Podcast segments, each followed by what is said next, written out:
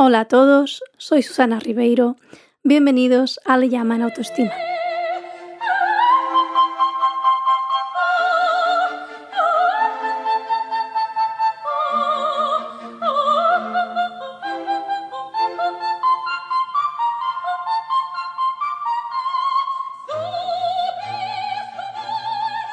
Hoy hablaré sobre la importancia de perseguir una vocación o un sueño.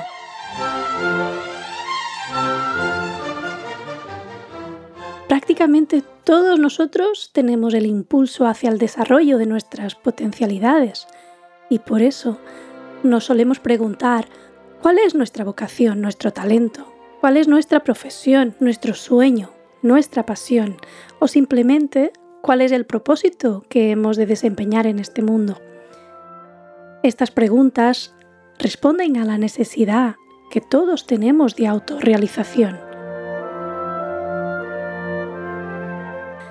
Todos conocemos titulares que dicen, encuentra un trabajo que te guste y no tendrás que trabajar ni un día de tu vida.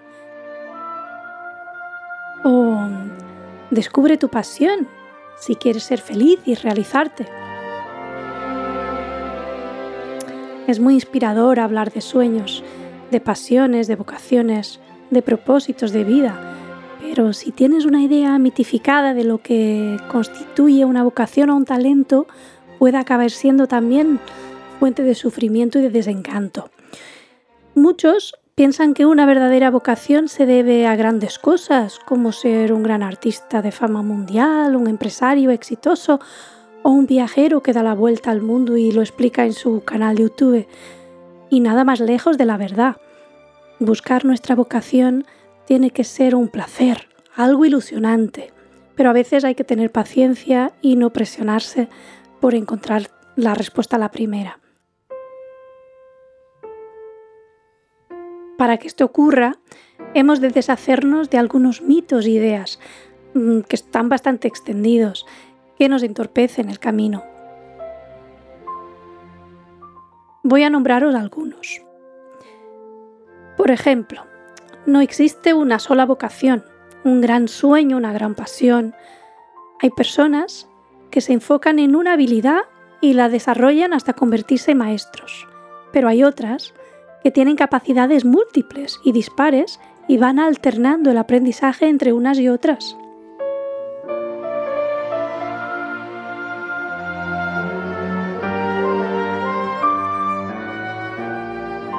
Cuando se habla de vocación o sueño, muchos nos imaginamos que tiene que ser una sola cosa, algo muy concreto, y además que debería durar toda la vida. Pero no tiene por qué ser así. Podemos tener múltiples pasiones que varían además según el momento de la vida en que nos encontremos. Hay muchas personas multiapasionadas. Yo diría que son la gran mayoría y disfrutan aprendiendo y haciendo diferentes actividades a la vez. Algunas de las cuales mantienen y otras las van dejando cuando se acaba el interés.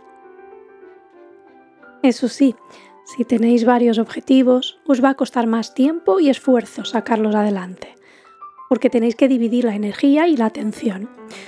Por ejemplo, eh, puedes ser un excelente enfermero y tocar el piano, y puedes perfectamente dividir tu tiempo entre las dos actividades. No tienes por qué descartar ninguna de estas dos pasiones y las puedes compatibilizar de alguna manera en, en tu vida. Para todos los que quieren desarrollar sus vocaciones hasta convertirse en expertos, también deciros que eso exige mucho tiempo y atención y hay psicólogos que han desarrollado una teoría, es la teoría de las 10.000 horas. Han calculado que son necesarias 10.000 horas para convertirse en experto. Eh, desde luego, si estamos dispuestos a dedicar 10.000 horas a algo, será porque despierta nuestro interés. ¿Verdad? Más cosas que pensamos sobre la vocación y que nos pueden provocar angustia o ansiedad. Mm, por ejemplo, hay quien piensa que lo ideal es trabajar toda la vida en lo mismo, e ir ascendiendo en esa ocupación. Hasta hace muy pocos años lo habitual era que el que entraba a una empresa, si todo iba bien, se quedaba en ella hasta la jubilación. O el que era profesor o economista, escritor, eh, lo era toda su vida. Y la única opción de cambiar, si es que cambiaba, era muchas veces haber sufrido algún contratiempo. Hoy por hoy, eh, cada vez es más común encontrar a personas que conscientemente dan un, giro a su carrera profesional.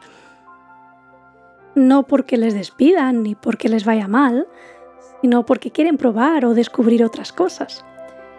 Por lo tanto, trabajar en algo toda la vida, como hacer una carrera, es un camino posible, pero no es el único en un momento dado te plantees cambiar de oficio o de estudios no significa que no hayas encontrado tu vocación, sino que a lo mejor has cambiado de pasión. No pasa nada por ello. A veces nuestras prioridades varían tras una crisis de pareja, una enfermedad, un cambio de residencia, un proceso interior de crecimiento personal. Si eres de las personas que tienen una vocación o un talento muy definido y tu deseo es trabajar en ello toda la vida, estupendo. Pero si no es así, si te agobia tener que dedicarte a una sola cosa y te paraliza mucho elegir, pues cambia tu perspectiva. Puedes hacer muchas cosas y puedes cambiar cuando quieras. Puedes dar marcha atrás en cualquier momento. Visto así, ya no parece tan terrible elegir, ¿verdad? Otra cosa que nos puede pasar es pensar que una vocación tiene que ser grandiosa y fuera de lo común. Por eso, aunque muchas personas poseen dones que ponen en práctica, creen que no es una verdadera vocación si no les da mucho dinero, no les hace famosos o no alcanzan resultados espectaculares. Pues es vocación lo grande y lo pequeño, hay pasiones discretas, pequeñas y humildes, personas que trabajan con alegría y dedicación en cosas como hacer pan, reformar una casa, arreglar electrodomésticos, vender helados o cuidar a sus hijos. Que una pasión sea grandiosa no está en el qué hacemos, sino en el cómo lo hacemos. Cualquier actividad hecha con atención y voluntad de servir a los demás brilla por sí misma. Es muy importante que una vocación contribuya a mejorar nuestra vida y la vida de los demás. Cualquier actividad, profesional o no, tiene un impacto en el mundo y esto es inevitable. Vivir de tu vocación es más sencillo de lo que crees. Descubre algo que, algo que se te dé bien, sea hacer teatro, enseñar matemáticas o asesorar a otros. Si trabajas en ello con energía, con inteligencia y con bondad, y pones esos talentos a disposición de la mayoría, como mínimo estarás haciendo del mundo un lugar mejor.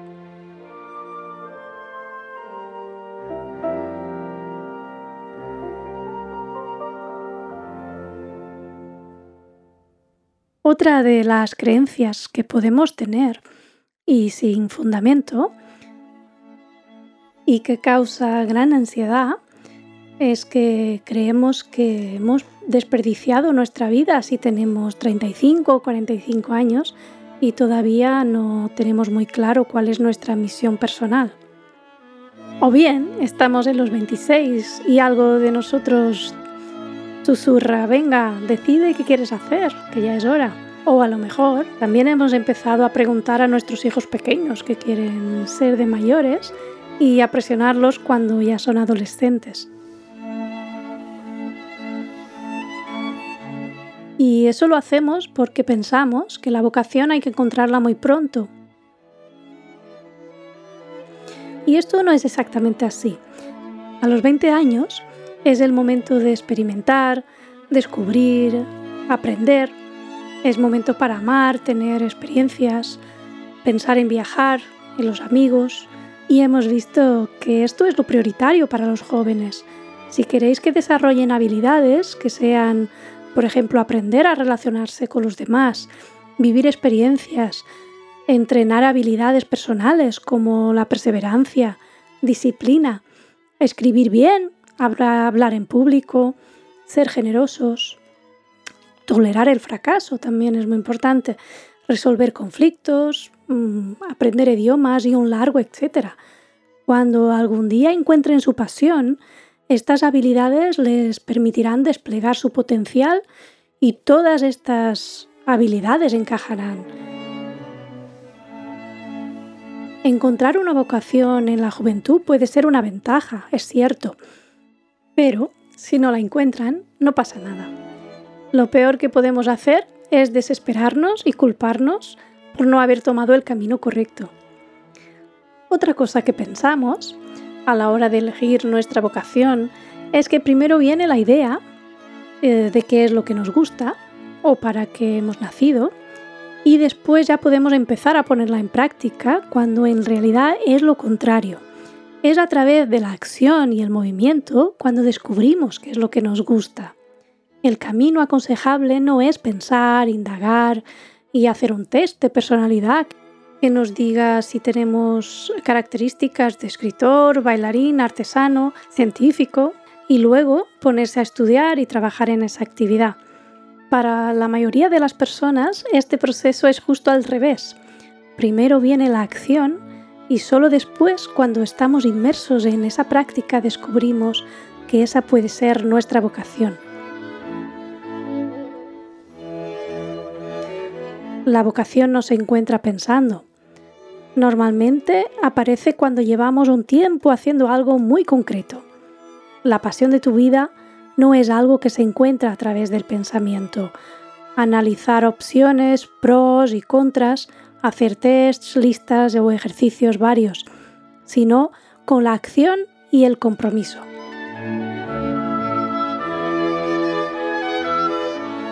Es decir, ¿cuál es la mejor manera de saber si has nacido para bailar. Apuntarte a clases de baile y registrando si te apasiona, te motiva y eres bueno en ello. ¿Cómo averiguar si quieres trabajar en una gran empresa? Buscando un empleo en un entorno de ese tipo o como becario a ver si lo que encuentras responde a tus expectativas. La mejor manera de saber si algo te gusta y es tu vocación es a través de la práctica continuada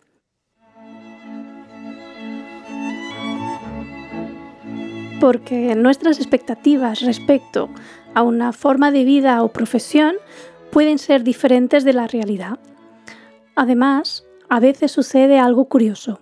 Puede ser que en este camino de compromiso y práctica de nuestros intereses encontremos opciones en las que nunca habíamos reparado, que de repente descubrimos que nos encantan y se amoldan perfectamente a nosotros. Por ejemplo, Pensemos en un administrativo que en su puesto de trabajo conoce a un compañero que tiene un grupo de música y que ensaya los fines de semana. Puede que un día vaya con él a los ensayos del grupo, se anime a cantar o a tocar algo y ahí descubra que tiene una pasión por la música y que jamás había explorado. Este descubrimiento no se habría producido de no haber estado en este trabajo concreto con este compañero, Así que, sin pretenderlo, sus experiencias han servido de pasarela hacia esta nueva pasión.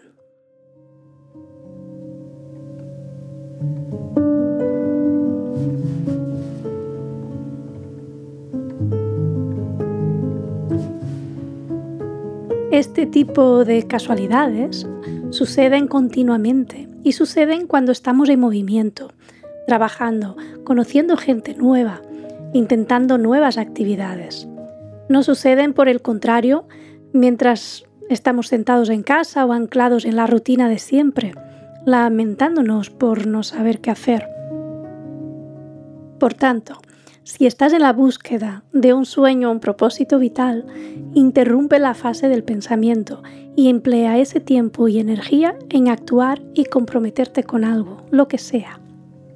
De esta acción siempre obtendrás mejores respuestas, tanto si lo que has hecho se amolda a tus expectativas, pues bien, sigues por ese camino, como si no. Perfecto. Piensas, esta actividad no va conmigo, intentaré otra en cuanto pueda. Ya para ir terminando, la pasión o la vocación no es única, inamovible, grandiosa, y no nos llega en un día por inspiración divina Más bien es cambiante, dinámica, pequeña y se descubre cuando nos movemos por la vida disfrutando y aprendiendo de las experiencias. Por otro lado, encontrar la pasión de nuestra vida no es algo que podamos circunscribir solamente a un trabajo. Hay otra manera de vivir más provechosa y amable, que es poniendo pasión a todo lo que hagamos. Ya sea escribir un artículo precioso, cosas cotidianas como peinarnos o atender a un cliente o ordenar el armario. Imagínate cómo cambiaría tu vida si en vez de buscar algo que te haga sentir motivado y entusiasmado, pusieras motivación y entusiasmo a eso que ya haces. Vivir con pasión y entrega cada actividad, cada relación, cada momento, ese es el verdadero trabajo. No importa mucho si tienes una pasión o varias si encuentras un trabajo ideal a los 15 o a los 50, si haces varios cambios por el camino o solo perfeccionas uno de ellos. Lo que verdaderamente importa es que vivas este proceso de encuentro con tu vocación con alegría, estímulo, ganas de aprender y experimentar. Porque lo cierto es que no vivimos cuando llegamos a la meta, vivimos mientras estamos en el camino. La autorrealización no es donde llegamos, es el camino.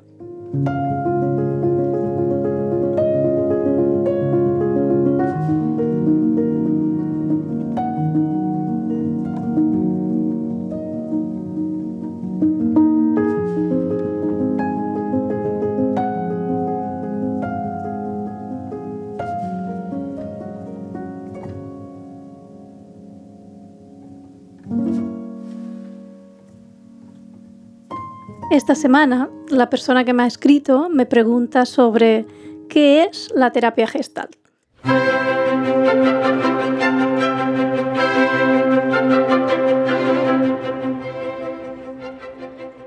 La terapia gestal nos ofrece un enfoque terapéutico muy útil para esos aspectos que dejan a un lado el ámbito más clínico y nos acercan a dimensiones como la toma de conciencia, la autorrealización o el desarrollo personal. Estamos ante una terapia con una perspectiva holística, que quiere decir que integra campos como los afectivos, los sociales, sensoriales y hasta, podemos decir, espirituales. En una terapia humanista, y esto significa que no se centra en la enfermedad, sino en generar salud desde las potencialidades que posee cada persona. La terapia gestal no es un conjunto de técnicas, sino eh, la transmisión de una actitud, una forma de estar en la vida. Esta es una frase de Claudio Naranjo, un referente mundial de la terapia gestal. Eh, ahora os explicaré los ámbitos en, los que se aplica la terapia gestal para que podáis entender las diferencias que hay con otras áreas psicológicas, otras terapias psicológicas. La terapia gestal favorece el autoconocimiento, la conciencia y la responsabilidad personal. Es un enfoque psicoterapéutico muy efectivo en los procesos como la angustia, los miedos, las crisis personales, la ansiedad o los problemas de autoestima.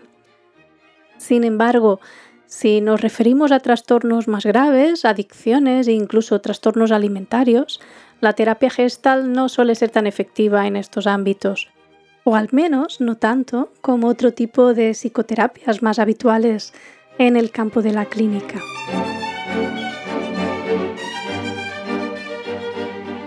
Su utilidad es muy valiosa en el campo del crecimiento personal. La terapia gestal hace hincapié en el aquí y el ahora, en el momento presente, entendiendo que todo lo que ocurre es en el ahora, puesto que el pasado ya no existe y el futuro aún no es. La terapia gestal significa a su vez maduración, crecimiento, para que el individuo se haga cargo de sí mismo. Para ya terminar con la explicación sobre lo que es la terapia gestal, me gustaría hacer un último apunte. Y es que la terapia gestal, la relación entre el terapeuta y el cliente es, es esencial. Los terapeutas gestálticos conciben a su paciente como una persona capaz y completa, que cuenta con un repertorio de potencialidades suficiente como para que pueda superar cualquier adversidad y también suficiente como para que pueda explorar su propia felicidad y aprender de los errores. Para terminar, deciros que cada semana voy a hablar aquí sobre estrategias, herramientas, secretos y entrenamientos prácticos que te ayudarán a conocerte y a tener una buena autoestima. Bueno, pues hasta aquí el programa de hoy. Espero vuestras preguntas en castellano, portugués o en catalán a través de WhatsApp. Os recuerdo que tenéis que enviarlas al número más 34 618 377 087 618 377 087. Y sin más, espero que os haya gustado hasta el próximo programa.